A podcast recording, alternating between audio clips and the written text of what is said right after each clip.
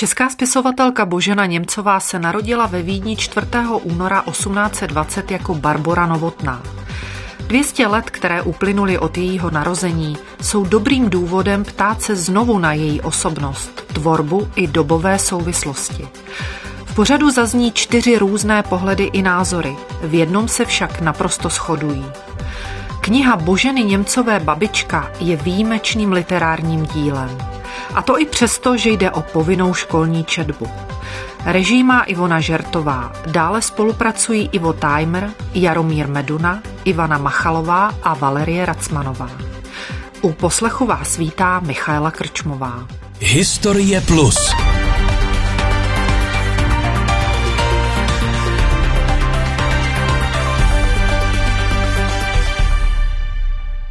Jaký obraz v tobě vyvolává jméno Božena Němcová? Ten obraz je mnohoznačný, protože Božena Němcová samozřejmě v našich dějinách představuje veliký symbol, velkou ikonu. A tak, jak se člověk postupně seznamoval jednak s její osobností, s jejím dílem a taky právě i s tou ikonografií, tak se ten obraz trošku měnil. Hovoří má rozhlasová kolegyně a spisovatelka Milena Štráfeldová. Přirozeně na samém začátku to byla ta povinná četba, kterou asi všichni nesnášejí. I když musím přiznat, že třeba právě babička se mi od samého začátku velmi líbila, na rozdíl od jiných děl Boženy Němcové ale mě postupně začala zajímat Božena Němcová jako osobnost a to hlavně v souvislosti s národním obrozením a s tím, jaký mýtus národní obrození a naši buditelé kolem Boženy Němcové postupně vytvořili. A díky tomu, že jsem měla možnost se zabývat trošku hlouběji dějinami národního obrození a možná i samotnou osobností Boženy Němcové, tak dnes není úplně jednoduché pro mě na tuhle otázku odpovědět. Bohužel z Božen Němcové se skutečně stala ikona, za kterou se ta její skutečná osobnost a její skutečný život hodně ztrácí a na tom, že je z ní taková ikona, měla velký podíl i ona sama. Božena Němcová zemřela ve věku nedožitých 42 let 21. ledna 1862. Národní obrození a ti buditelé potřebovali tedy si vytvořit ten mýtus. Ona se jim vysloveně nabízela v tom smyslu, že to bylo období jaksi protchnuté takovou tou romantikou. A mýtus se z ní samozřejmě stal až ve chvíli, kdy umřela kdy byla takzvaně spolehlivě mrtvá. A v tu chvíli jí ti buditelé nezbytně potřebovali. Právě v rámci toho romantického přístupu, protože jak vlastně se konstituuje národ? Buď to tím, že si vytvoří nepřátele, vůči kterým tedy se může integrovat, anebo tím, že si vytvoří nějaký mýtus, ke kterému se může upnout. Bohužel tedy v našich dějinách platí oba dva tyto přístupy. A Božena Němcová vlastně zemřela v situaci, kdy se z ní ten romantický mýtus mohl velmi snadno stát.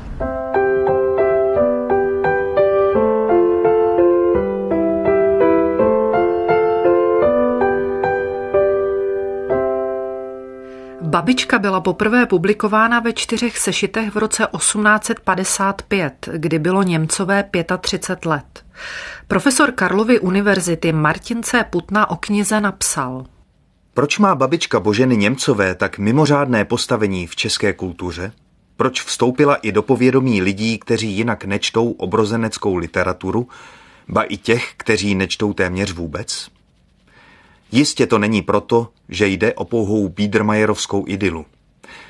Babička je v kontextu ostatní původní prózy této autorky zcela výjimečná.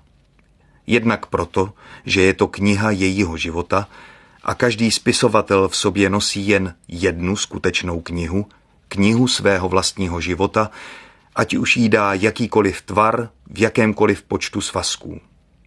Do historické i literární postavy babičky promítla ideál české svatosti, speciálně svatosti ženské, aniž by to měla v úmyslu, aniž by zřejmě byla ochotna to takto pojmenovat.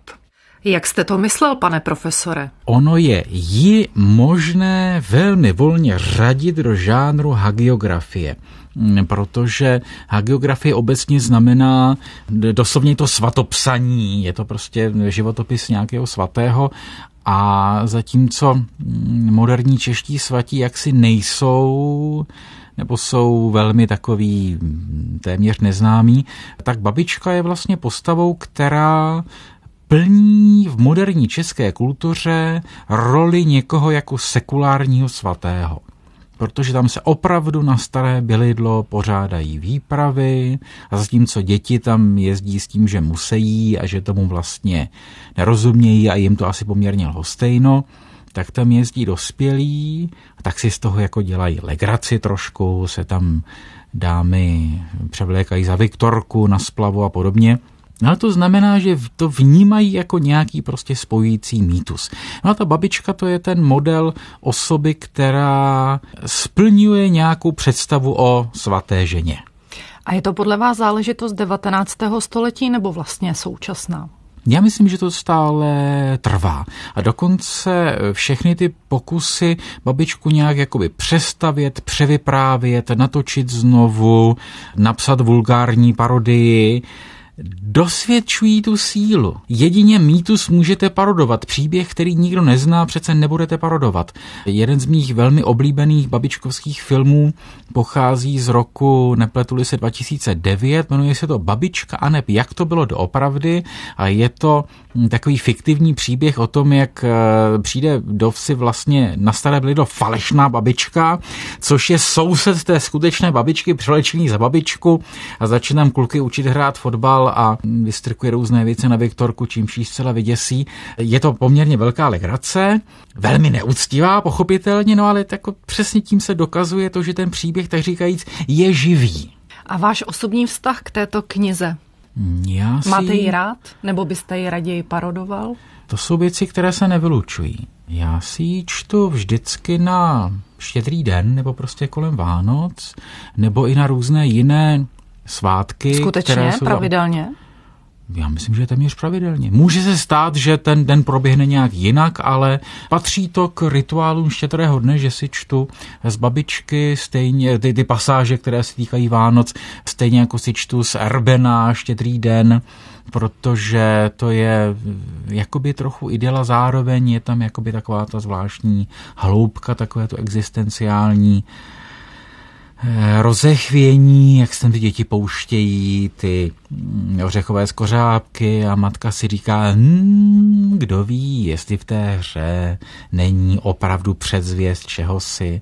Jo, to je prostě velmi hluboké a čtyři je takový ten šef roku, jeden z těch, těch švů, těch míst, kde vlastně musíte přes nějakou propas přejít dál. No a k tomu ta babička se úplně naprosto ideálně hodí. Vy jste použil slovo idyla.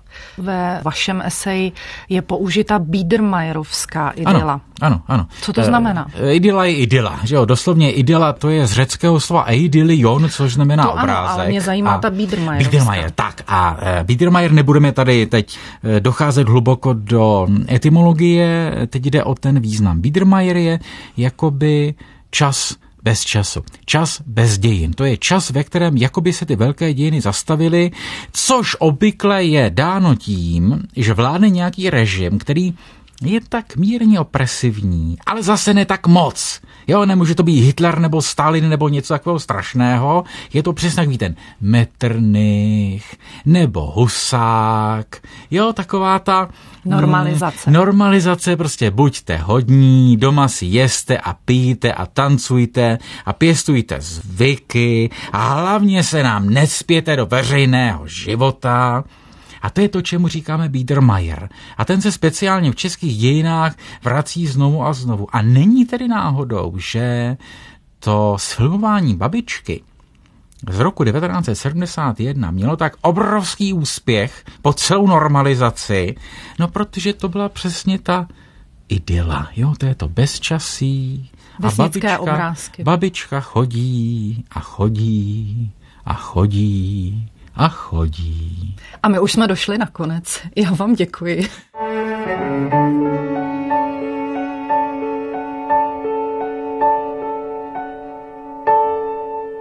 Zůstáváme ještě na půdě Karlovy univerzity. Profesor Josef Vojvodík vedl samostatné semináře na téma babička Boženy Němcové. Zájem studentů výrazně převyšoval kapacitu volných míst. Velmi stručně bych charakterizoval pokud bych to měl učinit jednou větou, babičku Boženy Němcové jako národní idylický epos. Je to velký idylický konstrukt, který je v něčem charakteristický pro epochu, ve které vznikl a předpokládám, že každý vlastně Čech a Češka znají babičku Boženy Němcové, každý s ní učinili nějakou zkušenost. Je to dílo, které bylo nesčetněkrát interpretované a stále se těší různým interpretacím. Dílo, o kterém mají čtenáři a čtenářky nejrůznější představy, které je zvláštním způsobem mnohovrstvé a i v tom asi spočívá neutuchající fascinace tímto dílem. A ty vrstvy, o nich jste teď hovořil, jak byste je charakterizoval ty hlavní vrstvy, kromě toho, že jsou to obrázky z vesnického života, ta idylka? To už, když jste zmínila ten podtitul babičky, tak to je samo o sobě velmi zajímavé. Kdybychom se chtěli podívat na babičku z perspektivy vlastně vztahu obrazu a textu, tak hned v tom věnování nebo v tom úvodním slově autorčinem se Božena Němcová stylizuje jako malířka a říká, kdybych babičko mistrně štětcem vládnou znala, jinak bych tě vykreslila. Čili tady už máme zajímavý aspekt, který je pro literaturu té doby vlastně těch konce 20. až řekněme 50. let velmi zajímavý vztah mezi výtvarným uměním a literaturou, čili to je jedna vrstva, ale máme tam také velmi zajímavou vrstvu, která souvisí s ideologií národního obrození vůbec.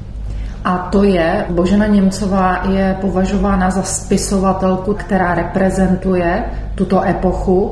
Takže v čem vidíte tady tuhletu ideologickou polohu hlavního, nejznámějšího literárního díla Boženy Němcové?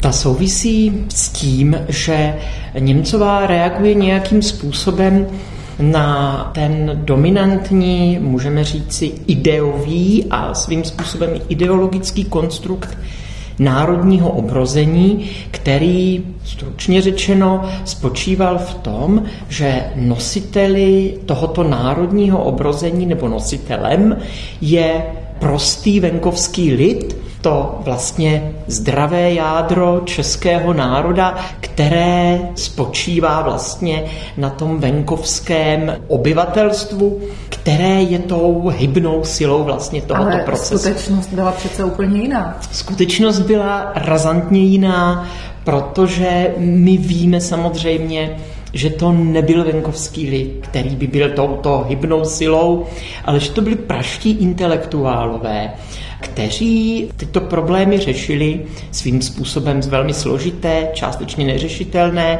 v praktickém životě. A kde je řešili? Nikoli v vesnici, ale řešili je v intelektuálních salonech pražských, kde se z velké části notabene mezi sebou bavili německy.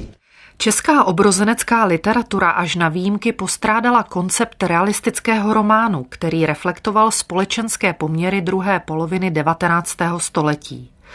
To, co dobře známe z francouzské nebo německé literatury. Pokračuje docentka Magdalena Pokorná z Historického ústavu Akademie věd. Babička je pro ní? Klenot. Klenot, ale myslím si, tady se asi zase samozřejmě můžeme s mnohými shodnout v tom, že babička by neměla být literaturou, která by měla být vnucována, ať už formou školní četby nebo nějakým jiným způsobem, ale měla by být četbou, která je za odměnu. Já jsem tu babičku četla mnohokrát, jo, v různých životních etapách. Takže když jsem to četla jako nejdřív v dětství, tak jsem se koncentrovala na něco jiného. A musím říct, že si člověk uvědomuje, jak tam ta Božena Němcová dokázala, a teď odhlédneme od toho, do jaké míry zobrazovala svou realitu dětskou a do jaké míry ne. Ale vidím tam to zobrazení těch vlastně tří osudů žen. Jeden je ta babička, která prodělala velké životní trápení, soužení, velkou životní tíhu nesla, ale unesla jí. Jednak tam máme tu Viktorku, která tu lásku zvládala, respektive nezvládla. A pak je tam ta postava té baronky, u níž se v tuhle chvíli neví, zvládne, nezvládne. Je to prostě otevřená záležitost. Takže já teď to vnímám, tu babičku takto, jako dílo, které má co dnešku říct a které by nemělo být čteno, protože být čteno musí, ale mělo by být čteno proto, aby udělalo radost. Magdaléna Pokorná je jednou z editorek čtyř svazků korespondence Boženy Němcové.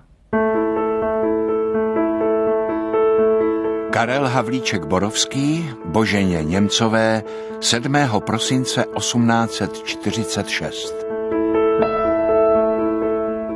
Milost paní, odpusťte, že vás taky jmenuji, ačkoliv sama v dopisu svém zlázně se tomu smějete. Vy máte právo posmívati se titulům, které dostáváte, ale my nemáme práva posmívati se těm titulům, které dávati máme – a ostatně neznamená milost pouze k náden, nýbrž také něco jiného. A v tomto smyslu tedy zde užíváno jest. Právě však pozoruji s úžasnutím, že dělám kompliment a to jest při mě tak neobyčejné, že si to jinak vyložiti moci nebudete, než že něco nepříjemného následovati bude. A věru milost paní, Žádejte ode mne, co chcete, abych se rouhal komukoli. Ale ty věci do žihadla přijíti nemohou. Až vy budete mou cenzorkou, kýž by to pán Bůh dal. A neb až bude policie rakouská tak milostivá jako vy, pak ano, co žádati budete. Ale teď nemožná.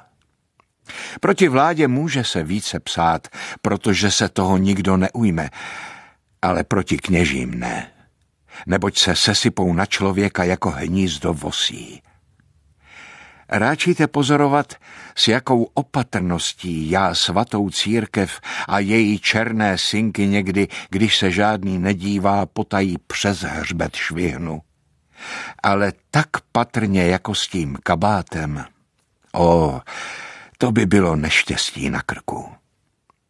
Já pro svou osobu nedělám si z ničeho nic a očekávám každou chvíli, že se má vláda novinářská krátkým dekretem z vídeňské policie skončí a k tomu účelu vždy mám své juchtové ruské tlumoky pohotově, abych do nich své věci uložiti a odletěti mohl, kam mne vítr ponese. Mě samozřejmě z té korespondence zaujala, byť sice málo, tři dopisy s Karlem Havlíčkem, které ukazují v době e, ještě před březnové ponor do té praxe literárního života. Otázka toho, jak Božena Němcová vlastně spolupracovala prostřednictvím těch dopisů, které byly vlastně po dlouhou dobu jediným komunikačním mostem mezi ní a jejími přáteli, které získala díky svému působení, ať už tam byla jako manželka nebo jako návštěvník návštěvnice v Lázních se slovenskými představiteli, jak literáty, tak i dalšími. A samozřejmě mě zajímala i korespondence, kterou měla, byť se zachovala zase jenom v Torzech s těmi, kteří patřili do toho jejího světa. Například, když působil její manžel v Domažlicích a ve Všerubech, tak ona tam se snažila proniknout do tamního světa a získala si tam mezi těmi prostými lidmi přátele a ti se na ní i některými dopisy obraceli. Takže i tohle je velice zajímavý dokument dobového jazyka, dobové komunikace. No a samozřejmě mě nejvíc asi zaujaly a také jsem to pak se snažila využít i v té své samostatné knižce korespondence, vzájemná korespondence s manželem Josefem Němcem. Božena Němcová Karlu Havlíčkovi Borovskému 10. srpna 1849. Velectěný pane redaktore, můj muž žádá vás, kdybyste přiložený článek do vašich novin přijmul. Měl být ostřeji psán, neboť zdejší pan děkan a jeden kaplan zasloužili by notné zahambení. Jsou to pradarebáci. Ale víme již, že nerád přijímáte takové články proti kněžům psané, a to z dobrých příčin. Tedy napsal přiloženou zprávu docela mírně, ale spravedlivě.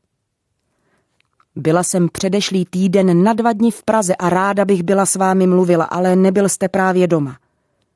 Vaší podobiznu měla jsem přece však to potěšení vidět, byla právě v krámě u Hofmana vyvěšena. Houfek všelikého lidu stál u krámu a dívali se na vás a posuzovali.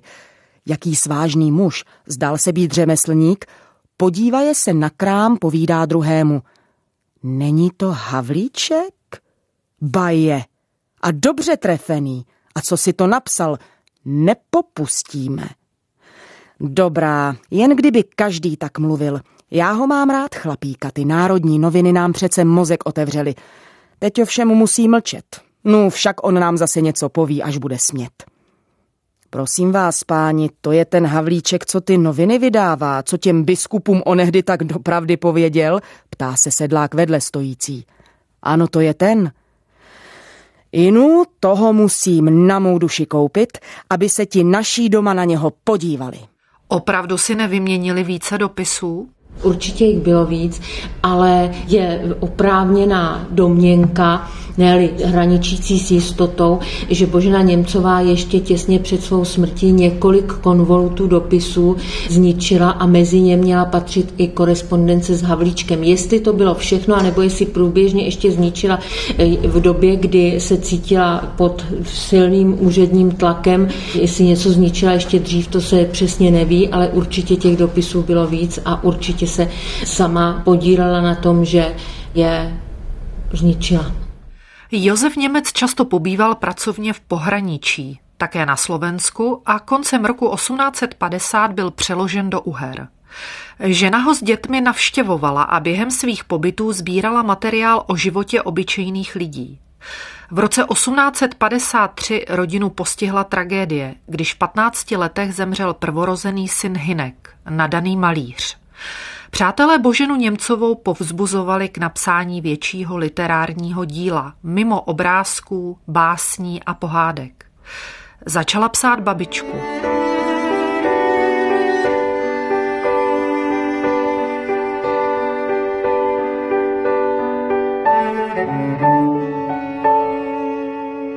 Zbývá jen mýtus. Stvořili ho jiní nebo ona sama? Já bych řekla, že to bylo obé. Jednak si musíme představit situaci národního obrození a to v těch jednotlivých generacích, jak se odvíjelo.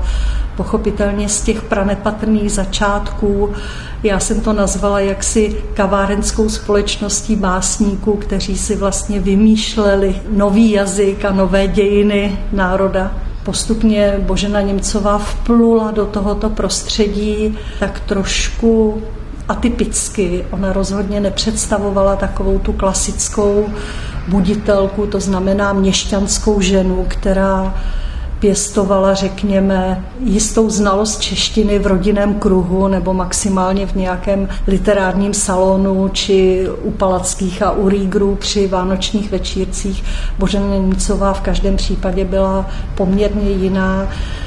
Já se domnívám, že to byla dosti sebestředná osobnost, aspoň na mě dělá četba její korespondence tenhle ten dojem, čili i ona sama cítila asi silnou potřebu se sebestylizovat ta autostylizace je tam naprosto patrná. A jeden z těch nejčastějších mýtů, ke kterému ona sama přispěla, je třeba právě to, jak pokládá trnovou korunu na rakev Karla Havlíčka Borovského a jak tím vlastně téměř jako jediná projevila tu odvahu národa přihlásit se k tomuto psanci a k tomuto mučedníkovi. Pravda byla zcela jiná. A ona sama přitom tento mýtu spolu vytvořila, protože takto to sama psala svým přátelům. Ve skutečnosti to byl Ferdinand Fingerhut, který z větší části zaplatil pohřeb Karla Havlíčka Borovského a sám vlastně tu korunu tam položil. Nicméně Božena Němcová to malinko posunula a do této role se postavila ona sama. O tom už ostatně psal i pan Macura. Ale ona samozřejmě tím svým osudem může na jednu stranu vyvolávat až soucit a lítost nad tím, co jí potkalo. Pokud se trošku blíže seznámíme s jejími životními osudy, tak pochopitelně člověka napadne otázka, nemohla si za to do jisté míry sama, za to, co jí tedy v životě potkalo a v jakých životních poměrech musela žít. Samozřejmě, že i ty poměry musely svým způsobem její dílo ovlivnit. Ale znovu se vlastně vrátím k babičce v situaci, která byla pro ní jako pro člověka, ženu a mámu asi vůbec nejtěžší ve chvíli, kdy ztratila opravdu milovaného syna a vypsala se z toho právě tím, že napsala tu babičku, tak bych řekla, že to jak si dopředu smazává všechny výtky, které by člověk třeba k ní jako k osobě, jako k ženě mohl mít. Takže v tomto případě to dílo má nepochybně navrh nad tím osobním životem autora. Naslyšenou příště u Historie Plus se těší Michaela Krčmová.